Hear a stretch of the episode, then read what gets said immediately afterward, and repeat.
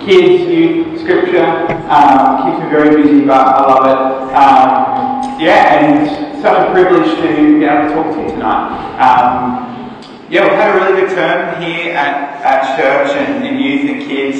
Um, we had a combined youth night, which kind of felt like a, a cool thing to make our youth group feel official, like having people come and actually hang out at our youth. And um, it was a really great night. We had we had two kids in our youth group give their lives to Jesus that night, and you know, one of them rocked up to church, uh, not really knowing anything about like as fresh as fresh could be. Had no idea what you did at church, had never sung a song or, uh, or didn't know what it was, and yeah, it's been really cool to see how like kind of God has worked in her life, and yeah, it's really exciting and really exciting to see where that will go. Um, and it's really, it's been really cool. We've um, actually created a little kids church band uh, that's sort of getting into worship once a month um, in the morning service, and, and that's been really fun to see kids engage in, in worship in that way.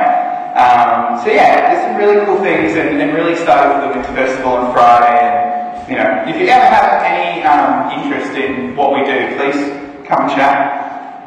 But tonight, um, I want to start off I've always wanted to be a parent. I mean, I do work with kids, but that was kind of one of my dreams. And if you don't know, I've, I have an eight-month-old daughter, Elsie, with my wife, Beth, and you know, the nine months of being pregnant, um, you're dreaming about what, we didn't even know the, uh, the sex, so you're dreaming about what this girl or boy would look like, um, what they would, who they would be. Um, would they have a family resemblance? Would they look, would they look more like me, or would she look more like Beth, or would they, you know, like both of us? Um, in terms of her personality, like, would she like what we like, and would she be interested in what we're interested in, or what would she be like? And it wasn't just those two things that we were thinking of as well, um, but it's what's to come.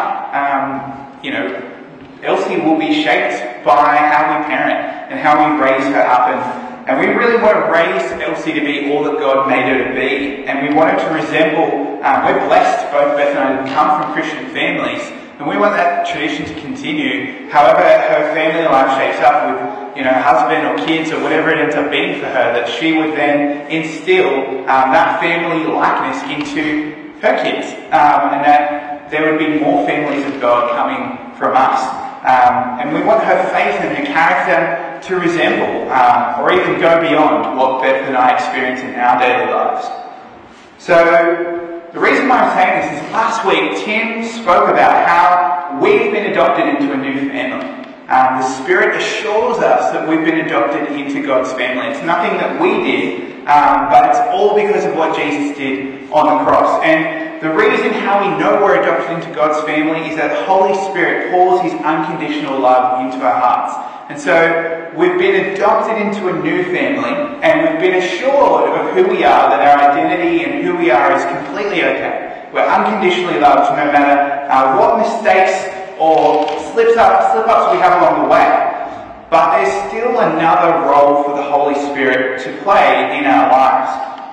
And that is the Holy Spirit helps us to have a family resemblance um, as a church and as individuals helps us to become more like the family of God, look more like Jesus. Um, it is the Holy Spirit that develops this likeness in us. But what does it look like um, to not just stay the way we are, but to actually grow and change um, and become more like Jesus? And what role does the Holy Spirit have in that? And as Tim's mentioned, we've been in this Holy Spirit series for a while now, and I don't know about you, but I've been loving it. It's felt so great to hear all the people preaching the word. Um, I've loved how they've shared some of their personal experiences about um, hearing from the Holy Spirit, and I want to share a bit about that in my life tonight. And I've also loved the times of extended worship to not just hear about the Holy Spirit, but to actually experience and encounter the Holy Spirit uh, in my life right now, rather than um, just walk out the room and sort of move about with my week. So there's also going to be an opportunity for that tonight, so I encourage you not to miss out on that. So let's get into the word. Um, if you've got a Bible or a phone or whatever you have, let's open up to Galatians 5 16 to 25. So that's Galatians 5 16 to 25.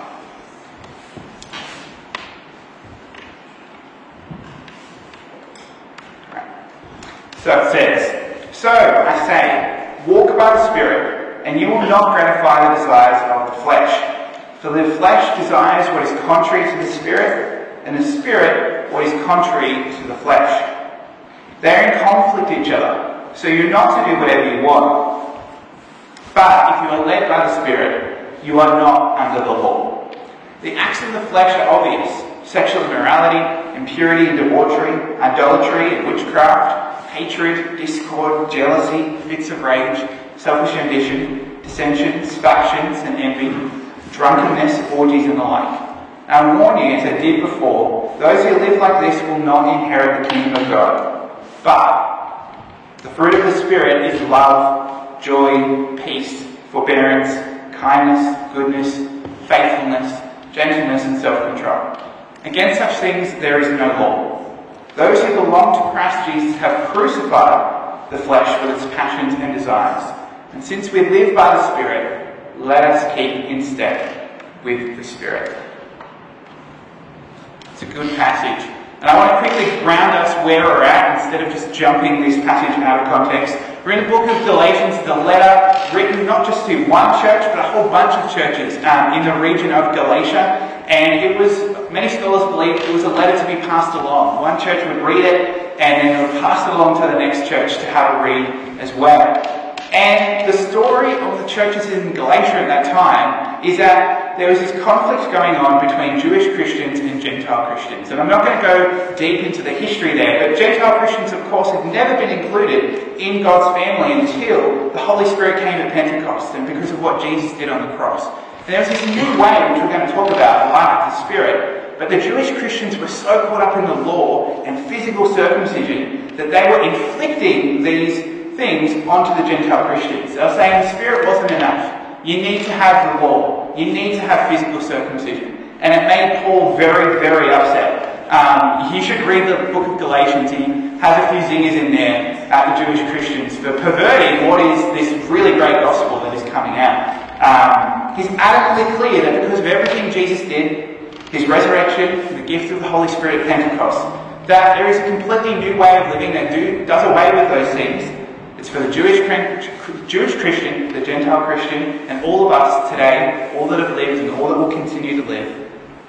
It's the message of walking in the Spirit.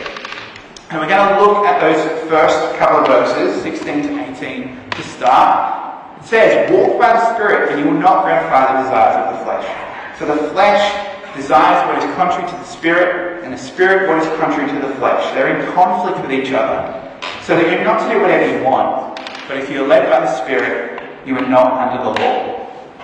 So there's two ways of living mentioned. There's the life of the Spirit and there's the life of flesh. And what does that mean exactly? Well, the flesh, simply put, it's our sinful nature. It's our brokenness. It's the thing that is weak, it's lured by the world, it succumbs to the temptations of the enemy.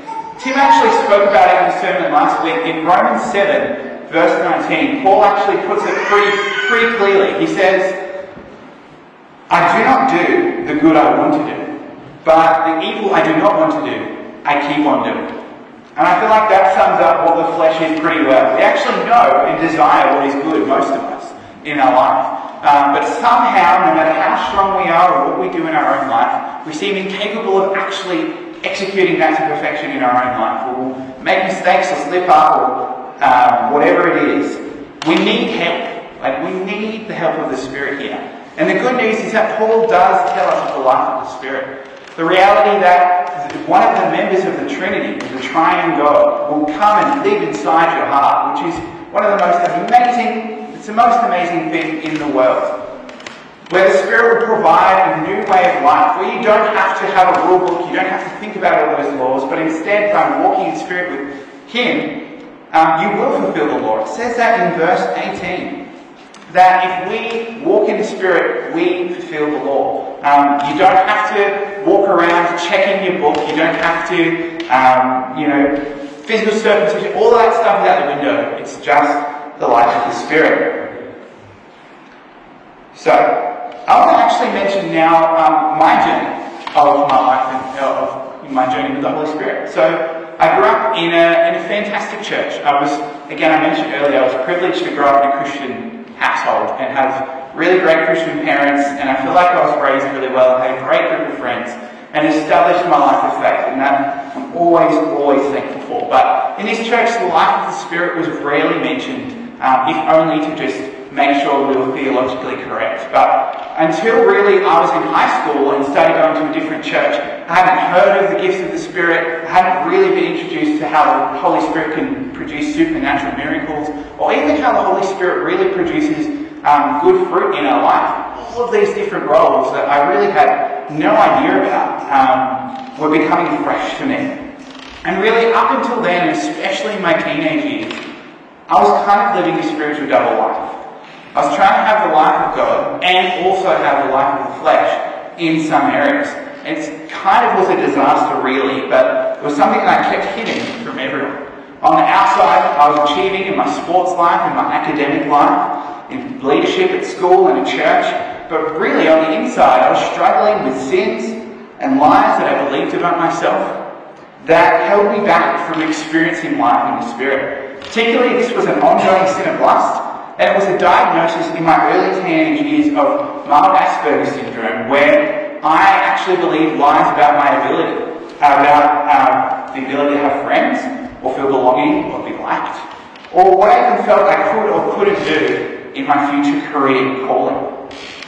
So I was at this new church where I met a bunch of friends who were going to Bible college, and I went along, and this is where I discovered the Holy Spirit's role in, in changing my life. Um, I was in a safe and nurturing place where I was able to confess some of these sins and find incredible freedom and forgiveness um, as I began the journey of growth.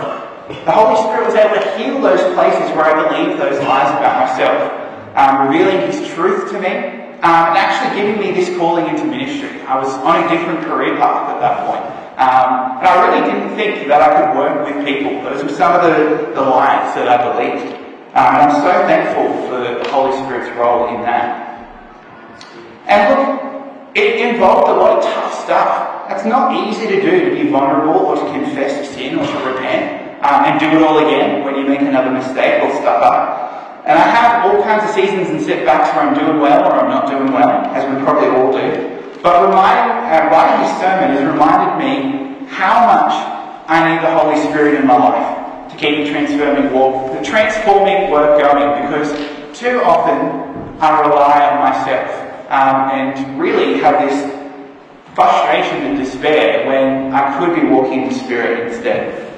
And that's the instruction of the passage. Walk in the Spirit. And we're going to talk about what that actually looks like practically a little bit later. But I want to illustrate that point from my story is that you can't do both. You can't walk in the Spirit and also in another area of your life indulge in the flesh. As much as you think you can, or think I thought I could, um, it just, Paul says, they're contrary to each other. It's actually impossible to walk in the Spirit and gratify the desires of the flesh. Um, and I remind you again that if we're in the Spirit, we don't um, need a rule book, we fulfill the law. So, where does Paul go next in this passage? Well, I think he's led by the Spirit to give some specific examples. Because um, if I asked you right now publicly to say, um, have you ever sinned in your life or are you a sinner, you might put your hand up. But actually, if I asked you to get specific and name some areas where you might be struggling, I know for me, if I was sitting in the audience, it'd be pretty tough to do. Um, it's confronting to kind of look at some of that ugly stuff in our life um, because there can often be some guilt and some shame around that. And the good news is, is that uh, Paul is talking about the life of the Spirit and counteracting that. And these, there's like 19 terrible words that Paul describes here. I'm going to read them to you again. Sexual immorality, impurity, debauchery, idolatry, witchcraft, hatred, discord, jealousy, fits of rage, selfish ambition, dissensions, factions, and envy, drunkenness, orgies, and the like. That and the like bit means like I could keep on going, but that was probably enough. Um, and it says, I warn you as I did before, that those who live like this will not inherit the kingdom of God. It's a pretty hard-hitting list. Um, and Paul knows that we know that we're going through this stuff. Like he knows that it's obvious, and he knows that labouring the point or having someone be at the front and tell you that you're going through all of this is pretty pointless because we all know that we're going through it. Um, we're, we're aware enough But he gets specific to force us to confront this stuff and go to the Spirit to, to deal with it. So, I want to, I'm not going to mention all of them because we, we know it. Um, and there are four types of categories of sins mentioned here. There's sins, sexual sins, religious sins, relationship sins, and sins of excess. And it's probably in your own personal study where you might want to reflect a bit on that list um, and see where God may be calling you to a new way. But I actually do want to mention a couple that I think is relevant to me and to our church and to the Northern Beaches and the Western Church in general. The first one um, is sexual immorality and purity. We live in a sex-saturated world. Like, there's a website you can just freely log onto and organise to have an affair, which I think is crazy. Um, it's been, it's never been easier to get sexual material in your hands and in your eyeballs than any other time in the world. Um, the world has perverted God's good gift of sex, and when we live in the flesh, we actually pervert it too. Holy Spirit has never led anyone to cheat on their husband or wife, to watch pornography, or be sexually impure in our mind or actions. Idolatry. Um, on the northern beaches and in the Western world, we struggle with idolatry. Um, it's very easy to live for our money, to live for our careers, to live for our lifestyle, our property portfolio, investments, our children, our car, our houses, other people. It could even be the things that we live, that the hobbies, the things we enjoy doing that may take that spot in our life. The enemy wants to take God from the rightful place as Lord of our life and install something on it that could never ever be God. Um, God never fails. God always keeps his promises and he will always be there. And as good as all of some of those things are, um, they will let, let, let, us down one day. The money will run out, the property market will crash, um, that person will walk out the door. Whatever it is, um, God is calling us, the Spirit is calling us to security in our life by having God be back on the throne. What about factions? I think that's a church specific one, but I think we've got to be on guard against it. Are we people who form factions or cliques or inside groups? Um, do we divide people with our words or opinions? Do we leave people out or so inward focused that in our friendship groups that no one can really break in? Um, or do we sort of rank our friendship groups or our relationships with others against each other? Um, we may not even do it out loud, but we may do it in our mind. We risk um, becoming a pretty petty landscape of warring factions rather than a united church. Now, I'm not saying that's what we are right now, but if that comes into our church, um, it can pretty quickly become like that. And there's nothing wrong with having a group of friends, and you're not going to hang out with everyone the same as everyone else, and that's normal. Um, but we've got to remember Jesus, he welcomed and ate with the sinners, the people that no one wanted to be with, while the religious leaders themselves sneered at him. That's the example that we want to follow. So, maybe you're all good with these three. Maybe you're fine with those. Um, I'm sure there's some things that Holy Spirit is calling out in your life. But the good news is that Paul wants to focus on the fruit of living in the Spirit. And I think you all know what they are. They're in verse 22 and 23. Fruit of the Spirit is love, joy, peace, forbearance, kindness, goodness, faithfulness, gentleness, and self-control. And against such things there is no law. Whether you're sitting here today, Christian, not a Christian, on the fence, I think everybody wants these things in their life. I don't think anybody would be upset uh, if these got offered, offered to you. They're all really good, and they all revolve um, around this one characteristic that's central to the whole Bible, which is love. Um, some translations list love, and then all of the other things underneath as expressions of love, um, the fruit, which is the fruit of the Spirit. So, Notice another thing, that it's not the fruits of the Spirit, it's the fruit of the Spirit. It's actually a singular word. What that means is, it's not like we just go up to the tree and pick and choose our favourite things for the Spirit to work on. We can't just say, um, I love the love and joy, but I'm just an impatient person that's never going to change. Or, I'm just not self-controlled and that's never going to change. It's both an encouragement and a challenge. Because if you're really struggling in that area, you want the Holy Spirit to work in it, He will. It's like you get the whole fruit bowl. You get everything. It's good, but also it's another challenge. If we're feeling rebellious in that area, it might be an encouragement to uh, let the Holy Spirit in. So, In those previous examples, the Holy Spirit produces godly love and self-control so that we express godly sexuality and resist temptation. When the Holy Spirit produces love in us, we love God and we love others and we have faithfulness so that we aren't tempted to put other things above God in our life. And the Holy Spirit also produces kindness, patience, love, and goodness in us to help us not to form divisive factions or cliques, but instead show God's love to everyone. So, when we follow the, the Spirit, God promises that this fruit will start to grow in your life. So, it's all well and good to know this, but walking out the door, how do you actually do this? How do you reject the life of the flesh and embrace the life of the Spirit? Well, I think Paul gives the answer in verse 24 and 25. Those who belong in Christ Jesus have crucified the flesh with its passions and desires. Since we live by the Spirit, let us keep in step with the Spirit.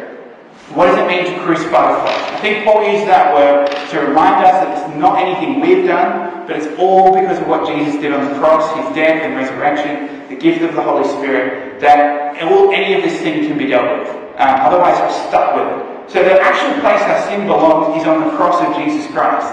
And so that sounds very airy-fairy, but practically every morning you can get up and pray. And I'm speaking to myself here, because I don't do this every morning, and say, all of this stuff I'm struggling with, I'm going to put it on the cross and say, Jesus, you've dealt with it. And when I get tempted, instead of choosing to indulge, you can just pray and put it back. And what happens is, is that the Holy Spirit starts to produce your strength in resisting temptation and build a no muscle when we actually don't indulge the flesh. I want to, I want to basically put it out there that there's sort of two levels. There's the strength of the life of the Spirit, your relationship with the Spirit, and there's also how you feed the flesh in your life. This is why it can be so hard to resist temptation. Because if we're not spending time with the Spirit or growing in the Spirit, our relationship can be way down here. But if we, all the things we listen to, do, watch, people we hang out with, all that stuff, is feeding the life of the flesh, that could be sitting right up here. So when temptation comes our way, what is going to win? It's going to be the life of the flesh. So the encouragement is, what does it look like to reduce those things and then to increase our time spending time with the Spirit, getting to know His voice and growing and walking with Him? I want to put it out there in Philippians 4 8. It says, Brothers and sisters, whatever is true, whatever is noble, whatever is right, whatever is pure, whatever is lovely, whatever is admirable, if anything is excellent or praiseworthy, think about such things. I can't tell you what shows to watch or music to listen to because it's not a one-size-fits-all solution. It's your journey with the Spirit and that. We're all going to be different. But you have to listen to the Spirit. I think there's a, I think you do know when you're kind of crossing the line from what's going to be okay for your life and your walk and what's not going to be. And that's something you grow in as you move along in your relationship. And remember, when Paul says those who do these things um, don't inherit the kingdom of God, that sounds brutal because we're like, oh, I do all this stuff. But it's not, he's not talking about sin of weakness. Um, he's talking about like habitual rebellious sin in our life. When we know that's not what we're doing, and we just continue to choose to walk in that way. So if that's you, then hope is not lost. Please go see a trusted friend or counselor or mentor, have a chat to a pastor, get prayer ministry, because God wants a better, better life than that. He wants to produce this fruit of the Spirit in your life. So what is your daily practice? Um, life in the Spirit? Is it reading your Bible? Is it prayer? Is it worship? Is it spending time in your life group? Um, it's going to be different for everyone, but I encourage you to think about that. Then, the next thing we do is keep in step with the Spirit.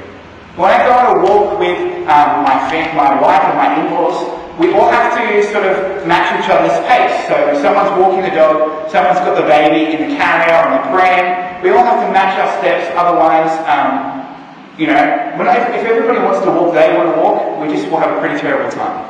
And you do this all the time, and you probably never ever think about it. But it's the same thing with the Spirit. If we want to go off and walk and do our own thing, we're not going to be in alignment um, with what the Spirit wants. And so imagine if we became so good at this, we just never thought about um, actually aligning the life with the Spirit, just something we did. It'd be pretty cool.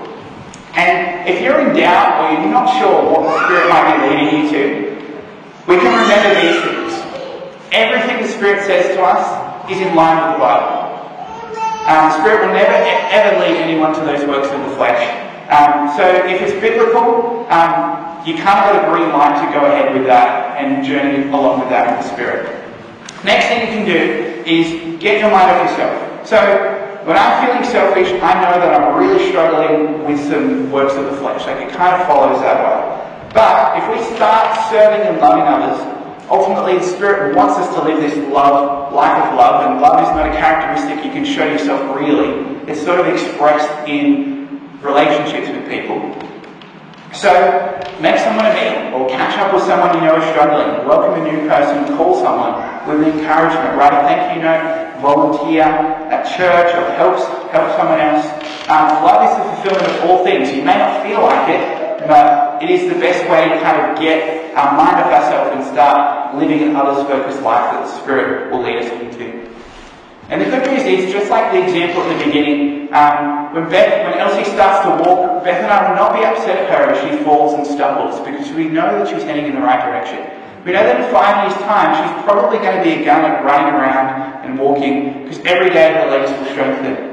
And it's like that with our walk with the Spirit. Um, this is not a space of comparison. You don't need to look at another person's relationship and compare whether they're ahead or behind. It's about your journey. And so if you're walking with the Spirit and you maybe stuff up, remember that like God is like a perfect father. So like he's not even mildly annoyed or upset or disappointed. Like he's always for you, always loving you, he's always ready for you to pick back up and keep going.